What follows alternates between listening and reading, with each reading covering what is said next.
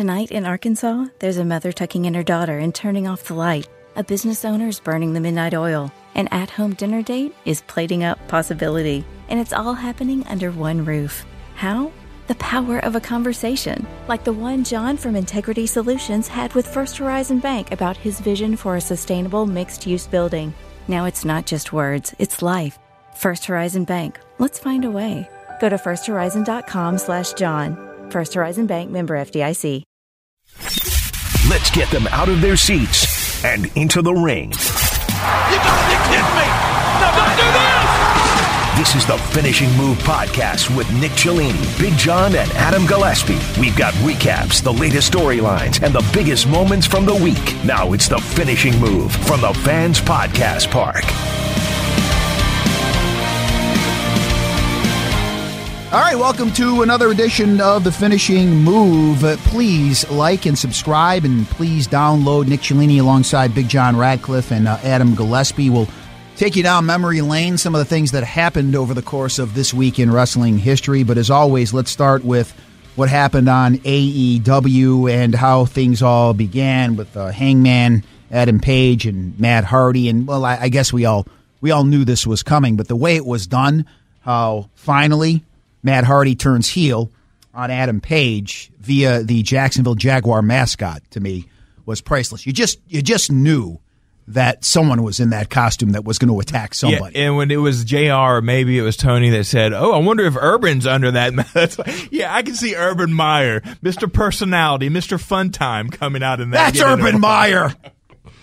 I think that one's coming personal from you, Road Dog. I don't think that one's just anything of Urban Meyer and has anything to do with wrestling. It's there just may be a little little hate bit of there. pers- personal hate that goes Yes, into I, that I, one. I like the fact that uh, it was essentially a, a wrestler in there with the uh, the balloons and Isiah Kassidy came out, and he basically came out to help Matt Hardy in terms of you know Matt Hardy. Look, he was trying to rip off Hangman Page, and I like the angle. I like the whole concept yeah, me too. of it, it's almost Ted DiBiase esque to me. The Million Dollar Man. He he became the world champion of WWE.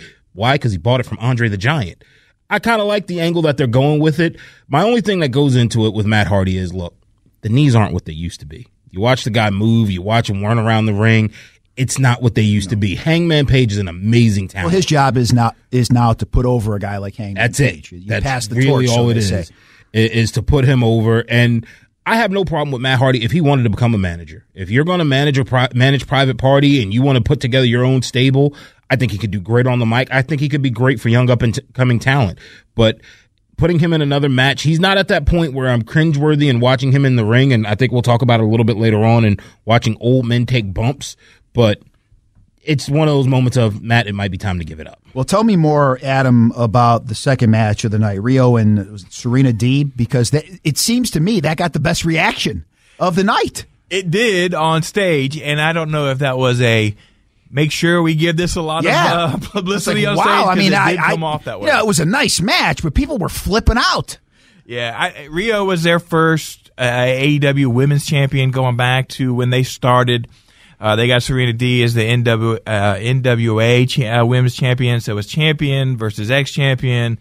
Uh, yeah, th- they were both very talented ladies in the ring, and they did put on a good match. Uh, it did deserve some accolades, maybe not to the level that it got, uh, but yeah, I enjoyed it. They're both very talented.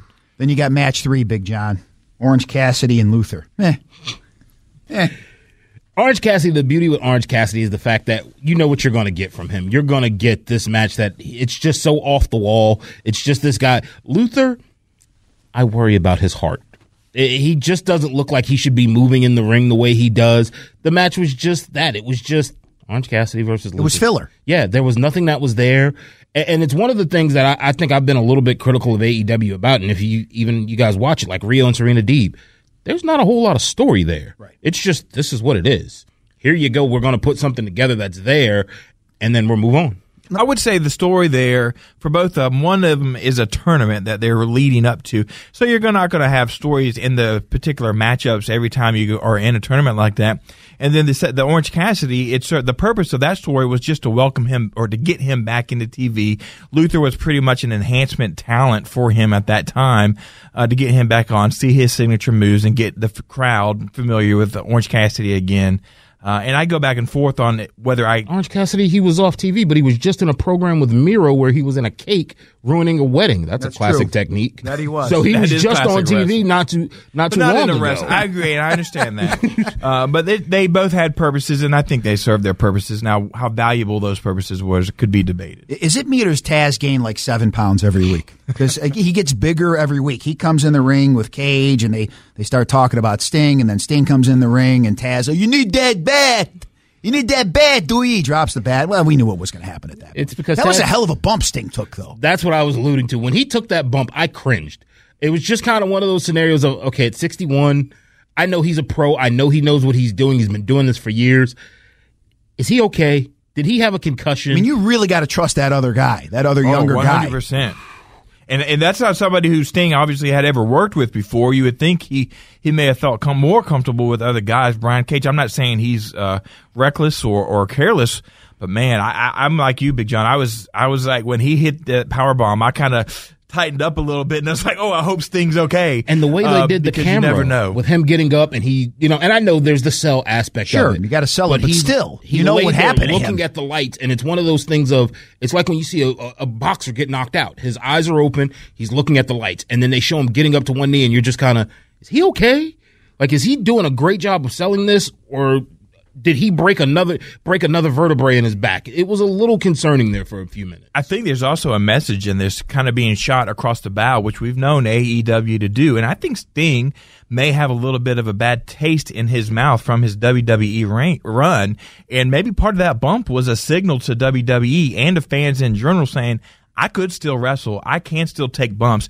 WWE chose to shelf me, not myself. Just Well- don't do it to the turnbuckle. I, I just, it, it's not something that I would do again. To each his own, it's his body. But if I, I'm Sting, I mean, you already had some issues with the neck and the narrowing of the spine. I, I don't see any reason. You've accomplished everything there is to accomplish. I don't see any reason to, to take a shot like that again. You're a Hall of Famer. You're you're one of the greats, no matter what. I mean, you know, obviously. I thought he would be attacked. I, I didn't think that was going to happen. I thought it'd be old school. The bat would come out. We we would see uh, Darby Allin come out. It would go there. Okay, maybe they throw him out of the ring.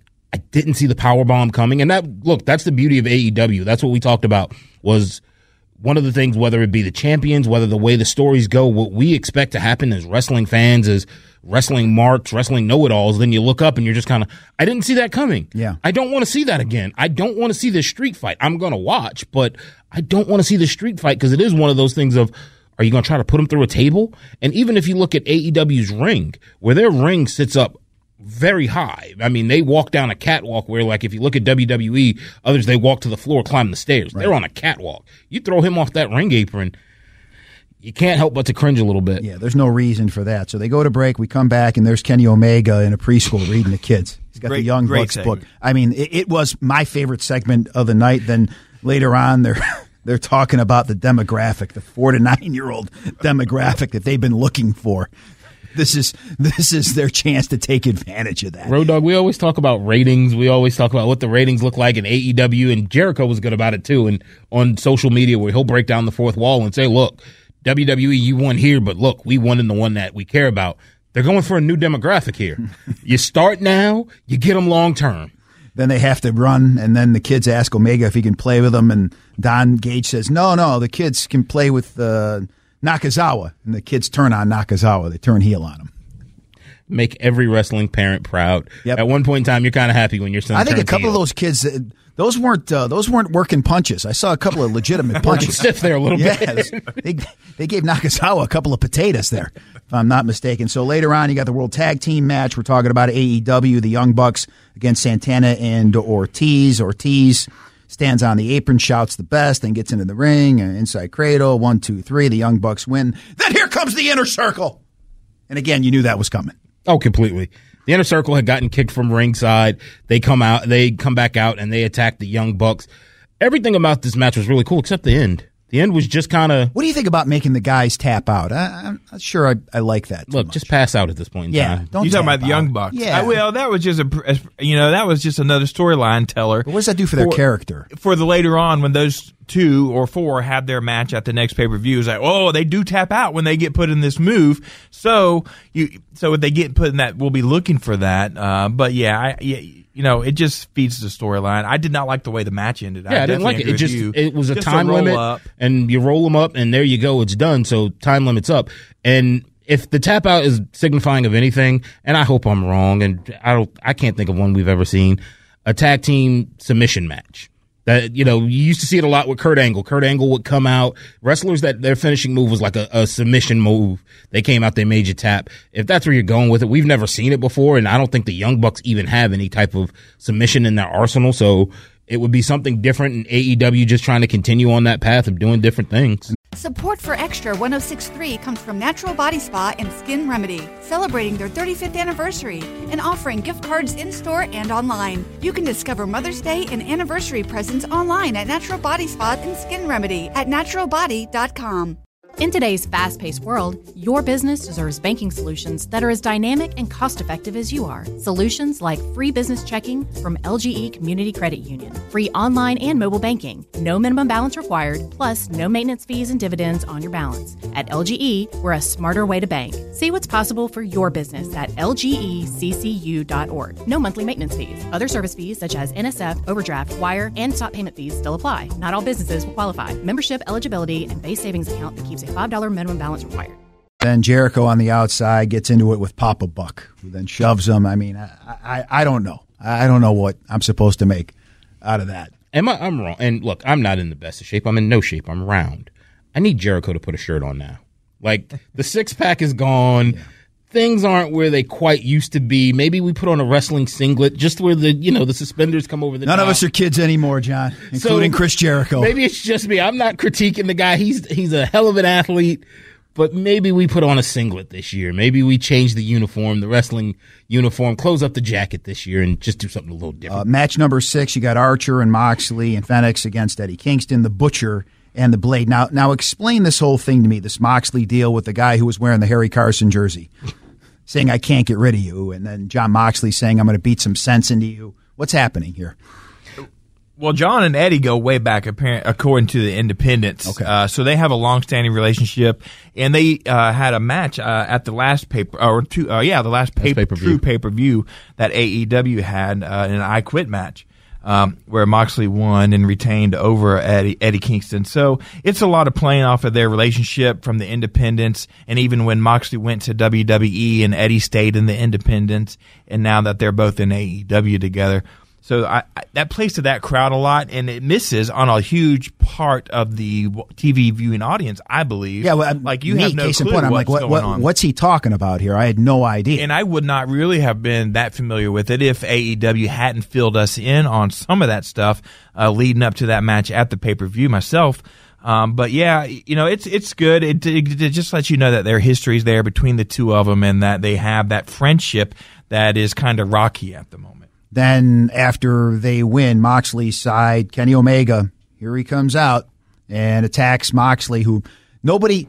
It's tremendous how Jon Moxley sells because it's funny. Correct. Like he kind of twitches, then he'll fall forward and fall back. I mean, it's it's similar to when The Rock would sell the Stone Cold Stunner. It was so over the top that it was funny. That's what Moxley does when he sells. you mean the age old backflip, front Yeah. flip, handstand? I mean, he give, he goes completely over the top when he sells. the ring. But that's the beauty of Moxley is just even just his natural movements, the way he walks the ring. If you saw this guy walking down the street from a distance, you, all right, honey, let's cross the street. This guy looks like there's he's something's wrong with him, really wrong. And I know we, you know, when he was Dean Ambrose, he was the lunatic fringe.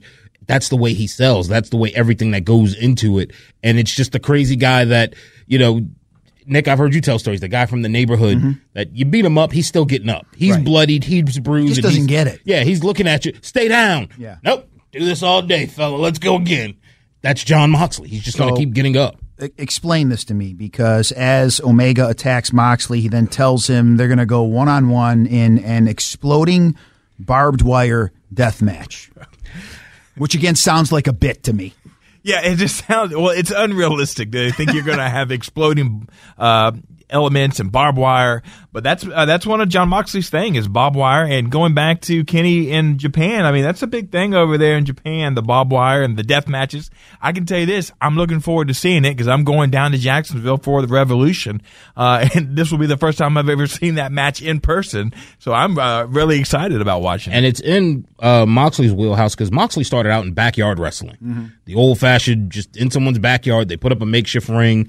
They just grabbed bar- barbed wire, baseball bats, doing moonsaults. I wonder what kind of shape that guy's going to be in 10 years from now. brother. I want to see the CAT scan of his brain now. Yeah. I don't even want to wait ten years. Let's get. The I, I watched some of those promos, and uh, I, I think he's going off track a lot during some of those promos. If you watch cuts. it, what was it? The show. Uh, for like for like two seconds, he's off track. You could just see something something isn't firing in his brain, and then he gets back on track. What's the show? Uh, Total Divas, where he's married to uh, Renee Young. Renee is his girlfriend, and I, I guess they were out at dinner with her parents. Guy walks by, and you know, obviously it's scripted. They snake his hat, snake her hat. He jumps over a wall, chases the guy down. He goes back to the wrestler. Mm-hmm. He leaves from being this normal guy sitting at this five star French restaurant, hops a wall, and she's, oh my god, look what he's doing. It's like, yeah, he might actually. He, you didn't sell him on this. You just told him, wound him up, and got him. yeah, I think go. mentally he goes off the beaten path every now and then. regularly. oh yeah, yeah, regularly. regularly. It's one of those things. They put out videos on social media where, you know, he's giving her stone cold stunners. I don't now she's pregnant, so hopefully he's not doing that now. Yeah, hopefully he stopped that. But he's For the sake of the teaching her how to sell. And how does that go at home? All right, honey. So tonight we'll have the steak and uh, you mind taking a pile driver? And uh, this is co- something called the reverse neck breaker that we'll do for dessert. So the exploding barbed wire death match will take place between Moxley and Omega. And that's uh, the episode uh, that was AEW this week. Let's jump ahead, jump back, I should say, to Monday Night Raw and how it opens. We know the Elimination Chamber is going to be happening on Sunday night and yada, yada, yada. The Miz comes out. Drew McIntyre is his guest. He keeps calling Drew Andy and uh, eventually keeps cutting off Andy. And then Drew McIntyre throws him a headbutt and then throws the uh, Money in the Bank briefcase into the what would have been stands, into the virtual stands. The Thunderdome. So yeah, I, I just don't know, and we'll talk about how it ended. I just don't know what the impetus is for me to go out of my way and watch this pay per view. Is there one, Adam? Again, this is what I talked about last week with Drew in that match. Andy. with Andy in that match, your main event, you're you know you assume he's walking out. So there's that the main event really has no draw to it in my opinion because you kind of know the outcome unless now Miz not being in the match uh, is going to cash in at the end of the match. I guess you can always have that in the back of your head uh, poss- as a possibility. Uh, but no, there's nothing on this pay per view, and I and I usually do enjoy the uh, elimination chamber match itself. Uh, it's nothing that's really screaming to me tune in to watch, but I will. And the Bad Bunny is now the twenty four seven champion. And you want to go over the list of some people? I don't have it in front of me that have been the twenty four seven champion. It's been everybody. I think Kyle Busch at one point, Rob Gronkowski. I mean, the list goes on and on and on. The thing about this title is, I mean, there are people who say, well, championships matter. Then successfully bringing out the 24 7 championship has now made R-Truth a Hall of Famer. I mean, the guy is now the most decorated wrestler in all of wrestling because he's held the thing like 87 times. So he's now one of the most decorated wrestlers in all of wrestling. And now it, it you, you don't want to say it's a gimmick. It's a, it's a bad joke because you look up Bad Bunny has it. We're going to look up one day and whoever the new child actor is that's very popular, they're going to have everybody gets the belt. They show up here, one of us can roll somebody up, become the 24/7 champion. Now, here's my question, and somebody, this isn't original. Somebody put this forth on social media. If they wrestle now, Bad Bunny against R-Truth to try to get it back, is he going to dress as Elmer Fudd? See, Peter would get involved now. Peter doesn't want he- those kind of things. he is the Bad Bunny. Wascally wabbit. Yeah, I, I don't know. It's just a thought. Adam Pearce backstage, uh, New Day and Miz are going round and round, so they start to talk about who should be involved in this gauntlet match at the end. And then you've got one of the twists, or at least what they thought was going to be a big twist. Uh, Charlotte and Asuka come out, and then Lacey comes out. Peyton is there, and they're supposed to be a tag team taking on Asuka and Charlotte. And essentially, Peyton gets the crap beat out of her, and the whole time Lacey is standing outside. She finally gets tagged in, and then she jumps down off the apron, gets a microphone, and says, Keep your hands off me because I am pregnant. And then Ric Flair does the old hitting himself on the shoulder, woo, woo, woo. the whole deal. So the the implication is Ric Flair is the father of Lacey's child. It, it's This has got. Vince McMahon written all over it.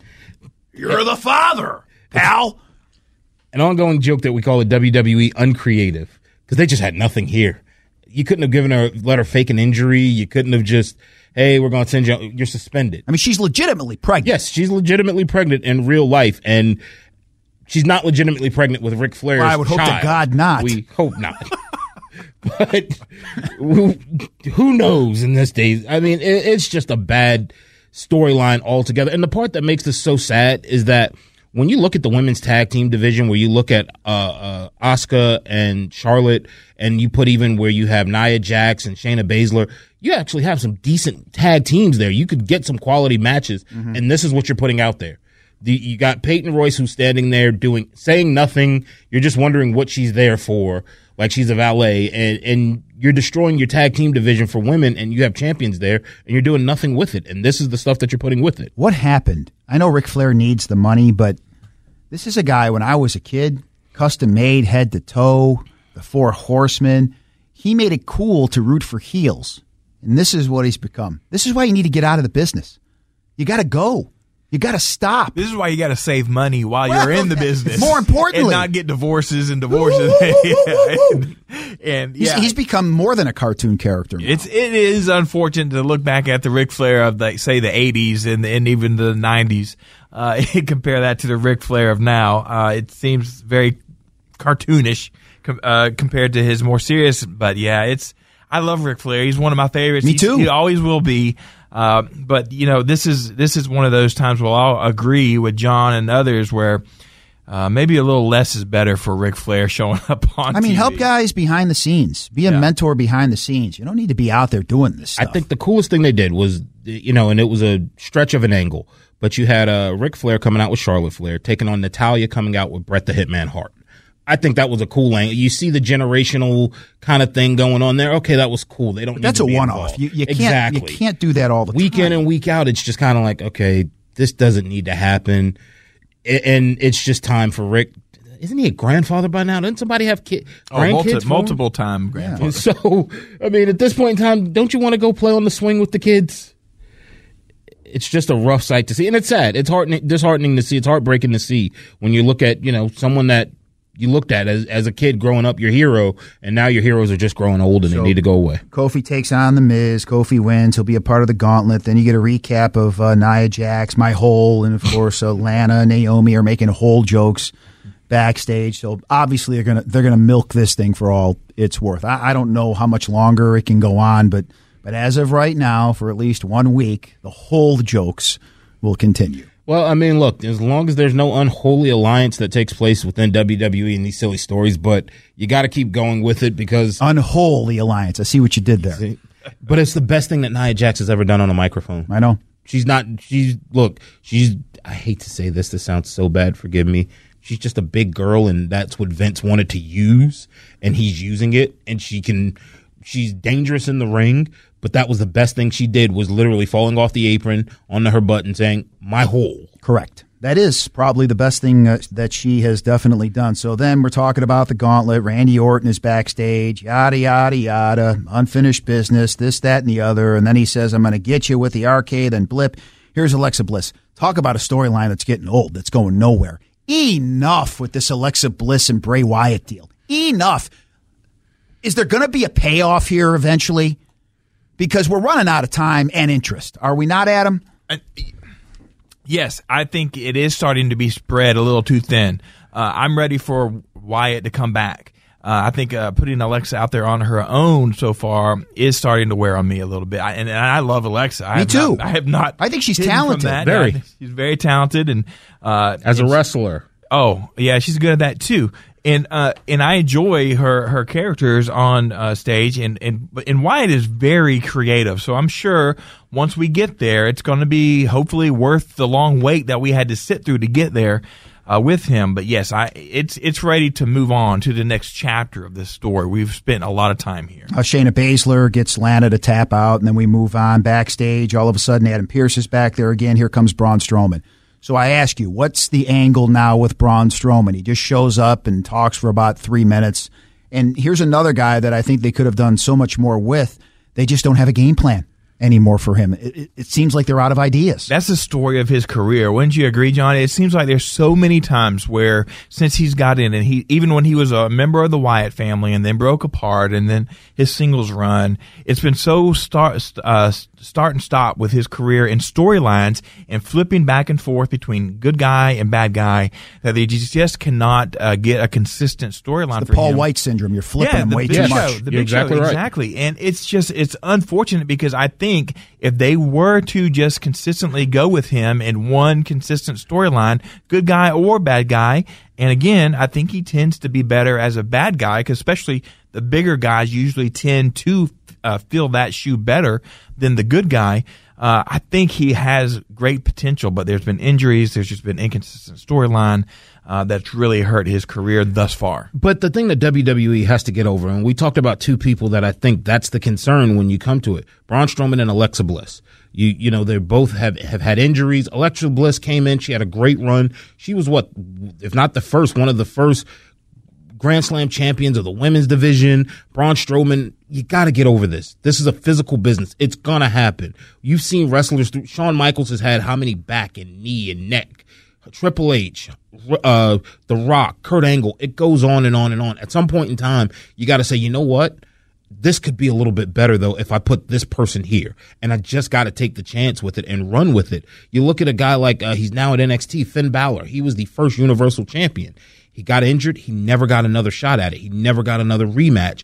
And now it's just kind of like, well, look at the talent that you wasted. And WWE has to remember they're not the only game in town now. There's another option that's out there that realistically you could see people go to that if you get to a point of I'm being underutilized. I'm not being used for what I want. I mean, there are some people, look, the money's great, the payday's great, but if you're being underutilized, you're going to leave and you're going to go somewhere else. And Braun Strowman could easily be one of those people that he's being underutilized. He could be used for so much more and easily be picked up And someplace else. and we've already seen that happen. I mean, that's exactly FTR. what uh, Miro Rusev Mm-hmm. said. He said in WWE there was the imaginary uh, gold Glass ring sheet, yep. that they uh, tr- told you to go for, but it was never there, and, and so he jumped ship to AEW. Well, again, we'll see how that plays itself out with Braun Strowman. I don't want to bore everybody with the gauntlet matches. Let's just say it comes down to Sheamus and also it comes down to Drew McIntyre and Shocker. yeah, Sheamus beats him. So does that set up for Sheamus winning again this weekend? Probably not. I, I can't see Sheamus. He's been a champion before. I, I can't see that happening again. There, this is just, it's not his fault, but he is what he is. He, he's limited, as is Drew McIntyre. I mean, what, what's supposed to happen here? It's such a weak Why, story. what's the motivation for me to tune in? I think they would have done. It's such a weak story that they have there with these two against each other. You would have done better letting them be. What they're both from Scotland, Ireland, putting them back together. Make them just- heels. Make them Scottish heels. Do something exactly. along those lines. Drinking buddies. That's all they, they talk Yeah. about. Drinking and fighting. You had a little something there. And I don't know if it's the concern because, you know, we're, people are snowed in right now. People are still staying away due to COVID, injuries, so many things that if WWE is just afraid to really branch out there, but there's nothing here that sparks my interest to just say, why don't why do I want to tune into this? The biggest thing you can hope for is that there's some weird way the Miz gets involved and cashes in. All right, so let me ask you this, Adam. We'll start with you. Who's more to blame with the problems right now in the WWE? Triple H or Vince McMahon? I- reportedly everything still runs through Vince McMahon. So uh, even if uh, you know whatever ideas are getting put out there, if it's Triple H putting out good ideas and he has had success with NXT, because reportedly he is the Vince McMahon of NXT. So uh, you know. You got to put the blame on McMahon. I mean, if he is this this be all say all of what happens and what goes on TV, so there's no there's no other choice in my opinion. John, you agree? Yeah, you got to go Vince McMahon. And I mean, there's people who will argue the guy who's been doing this for so long, who took this from a territory company to the global brand that it is now, the multi billion dollar company that it is now. How can you say he's out of touch and he doesn't understand? But it comes a point in time, and we see it, uh, you know, in several different sports out there. He's too protective of this brand so much so that now it almost seems like he's making poor decisions and because he went so long without competition i mean that's the goal of any company is to buy out and own your competition. And he did that that he got lazy. He got relaxed. It's just there is no competition. I can mess this up 10 ways a sunday. All there is is that small little territory company that's in georgia or somewhere wherever it may be and i don't have to worry about it. And now he's gotten so relaxed that he doesn't know how to get back to it. It might be time for you know we talk about it. Ric flair time to step aside. Vince McMahon, it might be time to step aside. Major parts of wrestling history, Vince McMahon and Ric Flair. Speaking of which, we take you through some of the things that happened this week in wrestling history. Let's go back to February the 17th, 2002. The WWE has their No Way Out, No Way Out pay per view in Milwaukee, and it's the entrance of the New World Order, Hulk Hogan's first appearance on a WWF show in almost a decade as it's Big Daddy Cool and also Razor Ramon, not in character, of course, and uh, Hulk Hogan as Hollywood Hogan. They are back, and we know eventually that Hogan is going to be a face again. Vince McMahon bought them back. He, he, wanted to bring back a poison. I remember watching this when he made the announcement on Nitro, I mean, excuse me, on Raw, on what he was going to do, where he's being this evil guy and he, I'm going to bring a virus, is what he called the NWO, right. which was a slap in the face because NWO became one of the largest things in pro wrestling for its time. It honestly could have gone longer if it just egos didn't get in the way. But it was it was kind of cool to see it back. It's what we always wanted to see. We wanted to see these this monster of, of a faction that came about come to WW, WWF, but it you knew at some point in time that Hulk Hogan had to get back into the the red and gold and Adam Hogan being one of your favorites. You know, would you have preferred to see him in NWO black and white or were you ready to see him go back to the to the red and yellow? Uh, I enjoyed seeing him come back in the uh, as Hollywood, the heel character of Hogan. Uh, but then I think, and I'm sure they had plans for him to come back into the red and yellow, uh, not red and gold. Excuse me, I'm sorry, um, brother. but I think that match at WrestleMania between him and Rock really accelerated that because they saw the fans get behind Hogan uh, in that match, and, and so they probably went a little sooner than maybe they had planned. Um, but yeah, it was fine. It has nothing to do with anything that we're going to talk about, but we brought up Hulk in the red and yellow. The best promo that I ever saw was when Shawn Michaels was pretending to be Hulk Hogan on the Larry, on King, Larry show. King show. Oh, brother, brother, brother. then he kicks Larry King. And you talk about that match where uh, I can't remember the pay per view, but Shawn Michaels didn't want to put Hulk Hogan over SummerSlam, and we talked about the oversell cells where he has him on the turnbuckle and he kicks him, and I mean Shawn Michaels literally does a yeah. 360 cartwheel off the top turnbuckle. He just did well, not want to put him. Shawn over. Michaels was under the impression that okay, I- I'm going to beat you, and then you're going to pay back the favor, and Hulk said, "No, brother, it's not good for business." So Shawn Michaels became the Shawn Michaels of old. And you he, want to play this game? We'll play this game, Hulkster. Oh, but man, he he made one punch. He's doing a cartwheel halfway across the ring. He just sold it. It was a great match to watch. I mean, you got to look at the comedy of it because mm-hmm. there was no story there. No. You had to know the backstory to really enjoy it. There hasn't been a story surrounding Hulk Hogan since he joined the NWO. I said it. Oh, you're uh, awful. I mean no disres- I mean no disrespect to you, Adam Gillespie. I would take Hogan right now. He's Mount Rushmore, oh boy, number one best wrestler of all time. Oh, you're crazy. Here we go. Doesn't know wrist lock from a wristwatch. So on this date in 1999, uh, Valentine's Day, the WWF held the St. Valentine's Day Massacre. Why not? Pay per view with the Pyramid in Memphis. It was the debut of Paul White that we mentioned earlier, now known as the Big Show. And it's pretty interesting to hear Paul White talk about the transition from WCW to the WWF at the time. He said, Here, you have competition. Everybody wants to be the best match on the card, whereas everybody was resting on their laurels at the end in WCW. It was a whole new work ethic when Paul White came to WWF at the time. A lifetime of hard work, children laughing in the kitchen, family photos on a restaurant wall, a legacy that lives on. It all comes from the power of a conversation, like the one Tommy Hall had with First Horizon Bank about taking over his father's Charleston based restaurant business. Now the table is set for a whole new generation. First Horizon Bank. Let's find a way. Go to firsthorizon.com slash Tommy. First Horizon Bank member FDIC. Support for Extra 1063 comes from Natural Body Spa and Skin Remedy, celebrating their 35th anniversary and offering gift cards in store and online. You can discover Mother's Day and anniversary presents online at Natural Body Spa and Skin Remedy at naturalbody.com. Well, I mean, the first thing he had to get over was being billed as Andre the Giant's son. Yeah, that's a tough one. I mean, they brought him in WCW where here's Andre the Giant's son, and we didn't have the power of the internet like people do now. You know, it was World Book Britannica Encyclopedia to go and look it up. Right. And it wasn't in there. So that was the first thing he had. And then the next thing that he had to do was he had started, he even himself said he started resting on his laurels. And Vince McMahon, they, not too long after, they partnered him with, uh, The Undertaker. And he said it was the scariest time in his career because here's a guy, he never rested on his laurels. The Undertaker, that is. This is a guy that worked every single day. And he talked about just how scary it was when you came through gorilla position and made a mistake. And here's the Undertaker sitting there waiting for you, wanting to talk to you. And he points that finger. And he had to get over that concept of, I'm not just the big guy anymore. I actually have to work here to earn my spot and to keep my that just speaks of the difference when WC of WWF back in the day when there was competition versus when there wasn't any competition. Yeah, later on that night, Steve Austin beats Vince McMahon in a steel cage match, and then Paul White comes in and attacks Austin, throws him into the wall of the cage. The cage breaks. Austin falls to the floor, and since he fell to the floor before Vince McMahon, he was declared the winner. Yeah, I mean, it- it's it- just amazing that you could put this together, this puzzle together. All right, you're going to come in, and this is what you're going to do at the end to make a statement. The writing staff, I mean, it's brilliant how they come up with some of these ideas. They don't all work, obviously, but but to me, this was great. It's the old old fashioned of uh, watching like an opera.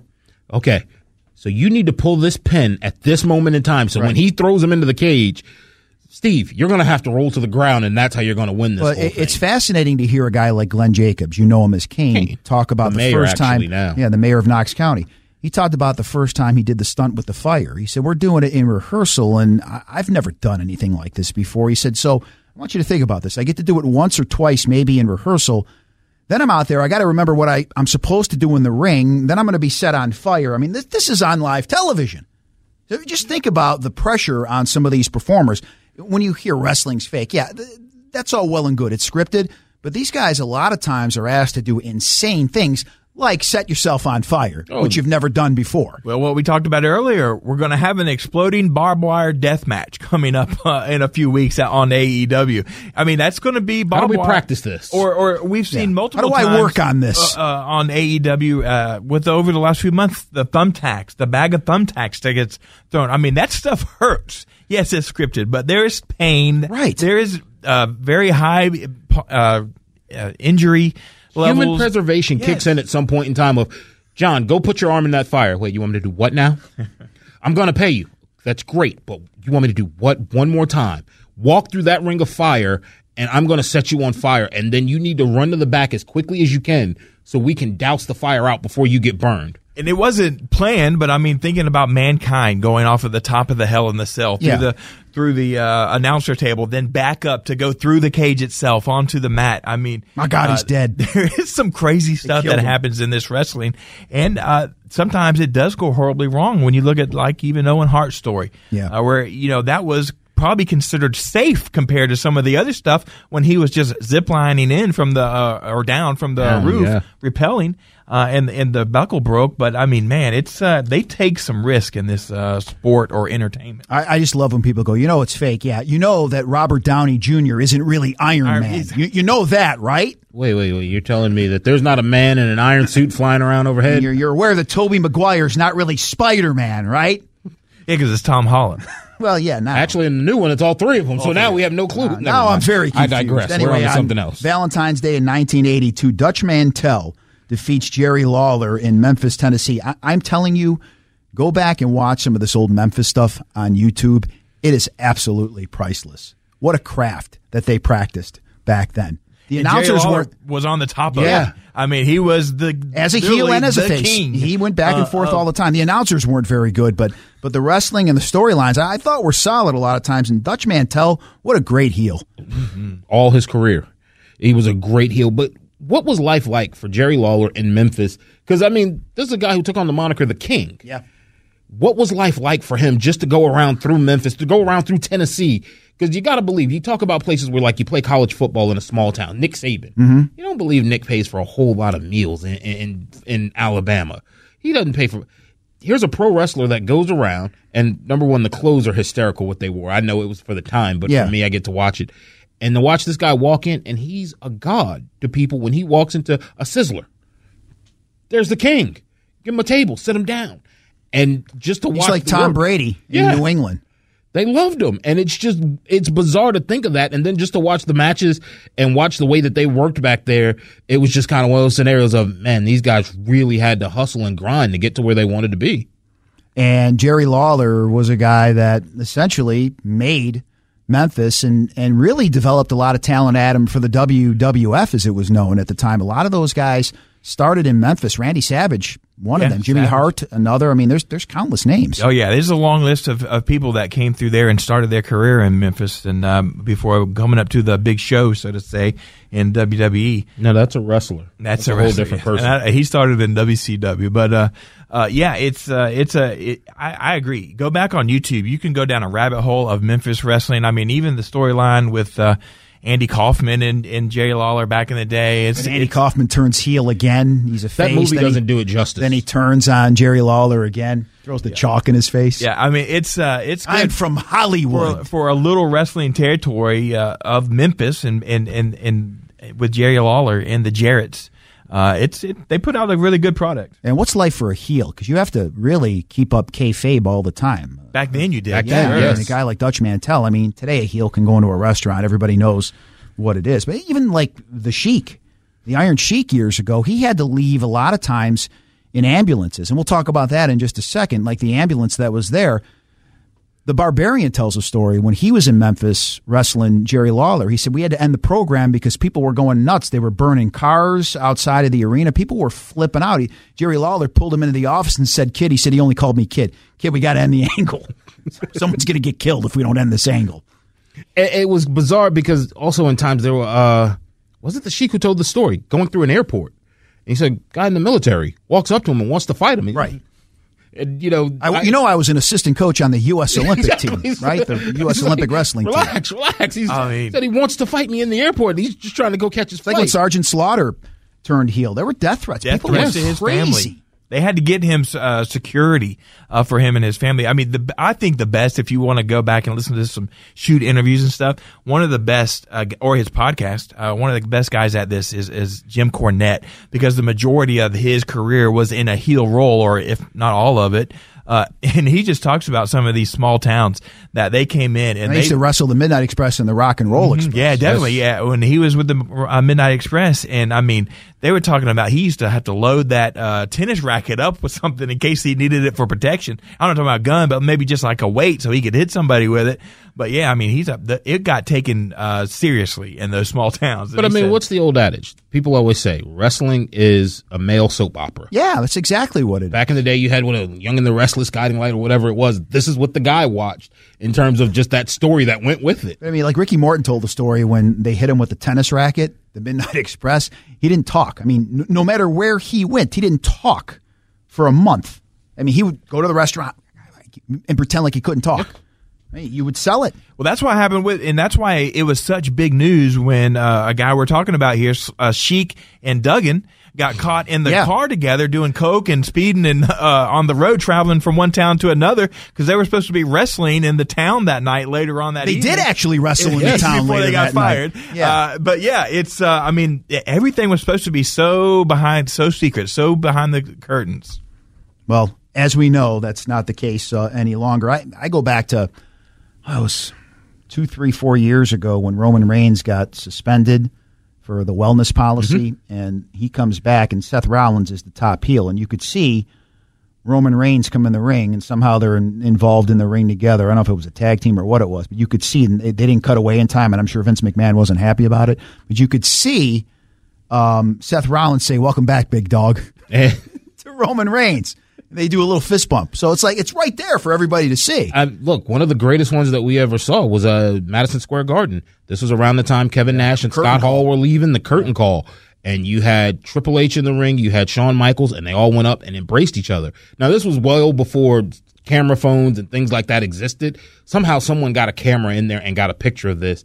And evidently Vince lost his mind because Vince wanted to keep these stories Well, they, covered. they punished Triple H for years. he was the only one he left. Was, he was supposed to win that King of the Ring, where Austin uh, eventually Austin won. 316 and, came out. and then we know what happened. The history the rest of the way there. What, with what if that never happens and Triple Yeah. H becomes King of the Ring? Austin 316, as you said, never happens. Does Triple H then be- still become Vince McMahon's son-in-law? Because at that point in time, he would have been a huge star very quickly. I mean, the time with Stephanie, he had to build up, he had to work his way back to Triple H because he was Hunter Hearst Helmsley. How about when he came back? It's amazing that you see this a lot. And I'm not saying I blame him. I would do the same. sleep they- with Vince's wife, When they come back from injuries. daughter? Oh, Linda, let me tell you something. Don't sleep on Linda. Eric Bischoff said she was a great kisser. That's neither here nor there. Allegedly, we Yeah. have to say that part. When these guys uh, come back from injury, like when Triple H came back from one of the quad tears, remember how big he was? Yes. he looked like a different human. He, he I think a lot of the, a lot of times you're you're uh, recovering from an injury and uh, part of the rehab process, uh, you're able to take certain things. A little needle here and You- there. Well, you work around the wellness policy. But It's the about beauty recovering of it from is, injury. is when you get the wrestlers like Shawn Michaels who called it out. He's like, "So what are you doing now? You come out here, you flex your back muscles now. Look at you. You got to. What have you been doing with yourself? It's great when you see wrestlers that they can take shots at each other. Yeah. That those of us were like, yeah, we all kind of noticed it. I'm glad you addressed the. well, look at elephant in the room. Carlito. I, I haven't seen him since uh, he came back, but man, he comes back. Speaking of looking like a different human, A whole lot of apples. yeah. That's a hell of a lot of apples. Good protein and fiber that he added in his diet there, I guess. I Uh, mean, one last thing to uh, mention: uh, Bob Holly on this state defeated Al Snow to win the vacant WWF Hardcore Championship. So, this uh, is a question, John, you put forth: which is a better title, the twenty four seven title or the Hardcore title? the hardcore title came about where they gave it to Mick Foley, Mankind. They took the old WWF. I'm a good kisser, Jimmy. They took his uh, Watch that interview. They took the winged belt, they shattered it, and gave mankind a title. Yeah. and then it became a kind of thing of it had to be defended twenty four hours, seven days a week, anywhere, Mm. hotels, on the road. Well, that's ultimately what the twenty four seven title is. And so it made me think. I was like, which one did you prefer? Because the hardcore title, we saw guys, you know, like I said, Mick Foley, we saw Tess, we saw Big Boss Man, we saw also Terri Runnels win it. We're here, this twenty four seven title. It's kind of we thought it was a fly by night kind of thing, and now here it is. What two years later? Three years later, it's just going all over. So, the Adam, re- refresh my memory. The Hardcore title were there uh, uh, different rules? It had to be like anything goes. No, it was still kind of like what the 24 it basically is a 24/7 championship. It's just called hardcore uh and or yeah, it was called and there was a little more hardcore edge to it at the time, but you could still pin them anywhere, right? Yeah, you could pin 'em anywhere. Pins were anywhere. Did It- you it use was- it anything was- as a weapon? anything. Yeah, is- anything okay. were as weapons, which I'm pretty sure you could do in the 20 you, they do do in the 24/7. Now the hardcore title, and I mean, there's only been one or two true 24/7 matches. Hardcore match, they actually did book and schedule a match of you came down to the ring, your entrance. Where now it's just with three hours of Monday Night Raw, where ultimately the title is living. You, you gotta scale that back. And Vince McMahon, we know, was stubborn. Two hours. Nothing should be longer than two hours. And I think at times even two hours is too long. Sometimes it can be, and they've proven that. You give WWE the chance to do it, and they will. Uh, but uh, yeah, three hours is way too much. It's it's basically now just a money game because they're getting paid for it. The only thing I will say about the twenty four seven championship is it's god awful ugly. it is it is an ugly belt. I'll definitely give him that. Uh, but it's just a PR move. I mean, it crosses into NASCAR, it crosses into whatever Bad Bunny is, it crosses into all these other things. So it gets mainstream publicity from like an E or uh, Hollywood Tonight or whatever those shows are, picking it up, talking about the fact that but Bad Bunny is now the WWE 24/7 champion, and we know that uh, going all the way back to WrestleMania one, Vince McMahon has always loved that celebrity type of uh, brush up uh, and getting that publicity But for him. couldn't So you- that's all it's used for. But couldn't you do that where we see everybody who wins a championship in any sport now gets a WWE championship belt? Most recently, the Tampa Bay Buccaneers, where they have the personalized side emblems on. it. Cavs were, I think, the first team to They really get one because do uh, that. Kevin Love was a big Right. fan, so they made him one. Every team gets one. Make one for Bad Bunny. Make his own custom logo. They're making these customized belts now where you can take away this waste of a title, waste of time belt, and now just go give every Bad Bunny shows up. Here's a custom belt with his logo on it. Wherever you go and make one, you could still do that in the same way without having this stupid title floating around. I don't know if you get the same PR response from that just because you hand Bad Bunny a, a title uh, that has his logo on it. But if you call, if That's you, a hell of a logo, by the way. If you it typically- seems like it took about ten seconds to come up with draw. Yeah, Graphic artist worked hard on that, Nick. But if you, Looks like a if four-year-old drew if that. you legitimately call him a champion of one of your belts, maybe it gets a little more pub.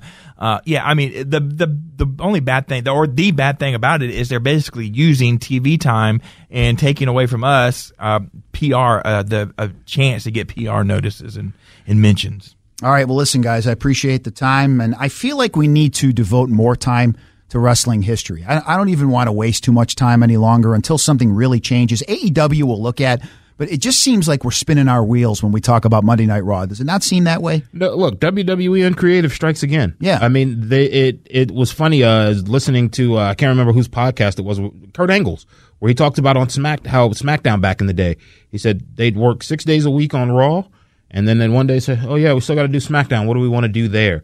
It now looks like they're doing it for both of them. Of just if the talent's not there, they can't put put it together themselves. Then they're not trying, and that looks like what we're running into. And I agree. I like the history portion of it because you know going back watching some of these old matches, and anybody listening, go to YouTube, take some time out, go down that rabbit hole of just and look at everything the announcing, the ring. The ring looks so freaking stiff, and bumps look like they hurt just a little bit more because there was no spring there. Even the old Georgia Championship Wrestling in the Center Stage Studios. I mean, you had like what twenty people in there when Ole Anderson turned heel in 1980, yelling at the crowd, "Why don't you be quiet?" And And with- it's it's an art form. and even what's funny is when you look Nice at guy, that Ole Anderson. those matches, That's all you hear about how nice he was. yeah, just Great quality. guy. Yeah, just very understanding, patient human being. when you take those matches and you look at like ECW, ECW looks like it would fit in perfectly just in those 80s matches where you're, who was it? Bam Bam Bigelow throwing little Spike Dudley into the crowd. And we watch AEW where we talk about, you know, Darby Allin's like, I think I could beat Darby Allin up. Yeah. I could beat up little Spike Dudley. I know I couldn't take Van Bam Bigelow. He, No. he, he, he, might, he was actually a little crazy. The man with tat- tattoos flamed on his head. Yeah. But it, it was really cool to go back and watch those older matches. And like I said, even the ECW time of just, and these guys are just in a high school gym trying to earn 250 bucks for the night. Well, thanks for taking the time to listen. We'll continue to walk through wrestling history, talk about the pay per view over the weekend, some more AEW next week here on The Finishing Move. Like and subscribe and download, or Adam Gillespie will find you and get you in a crossface chicken wing. Wrestling's fake. Wrestling's not fake!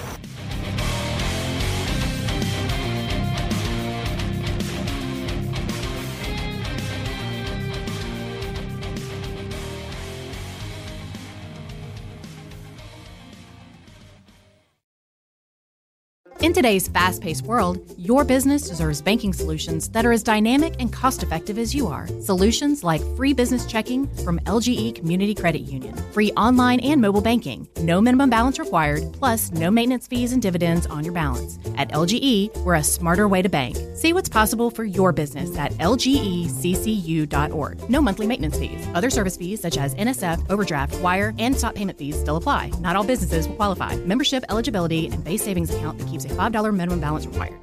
Support for Extra 1063 comes from Natural Body Spa and Skin Remedy, celebrating their 35th anniversary and offering gift cards in store and online. You can discover Mother's Day and anniversary presents online at Natural Body Spa and Skin Remedy at naturalbody.com.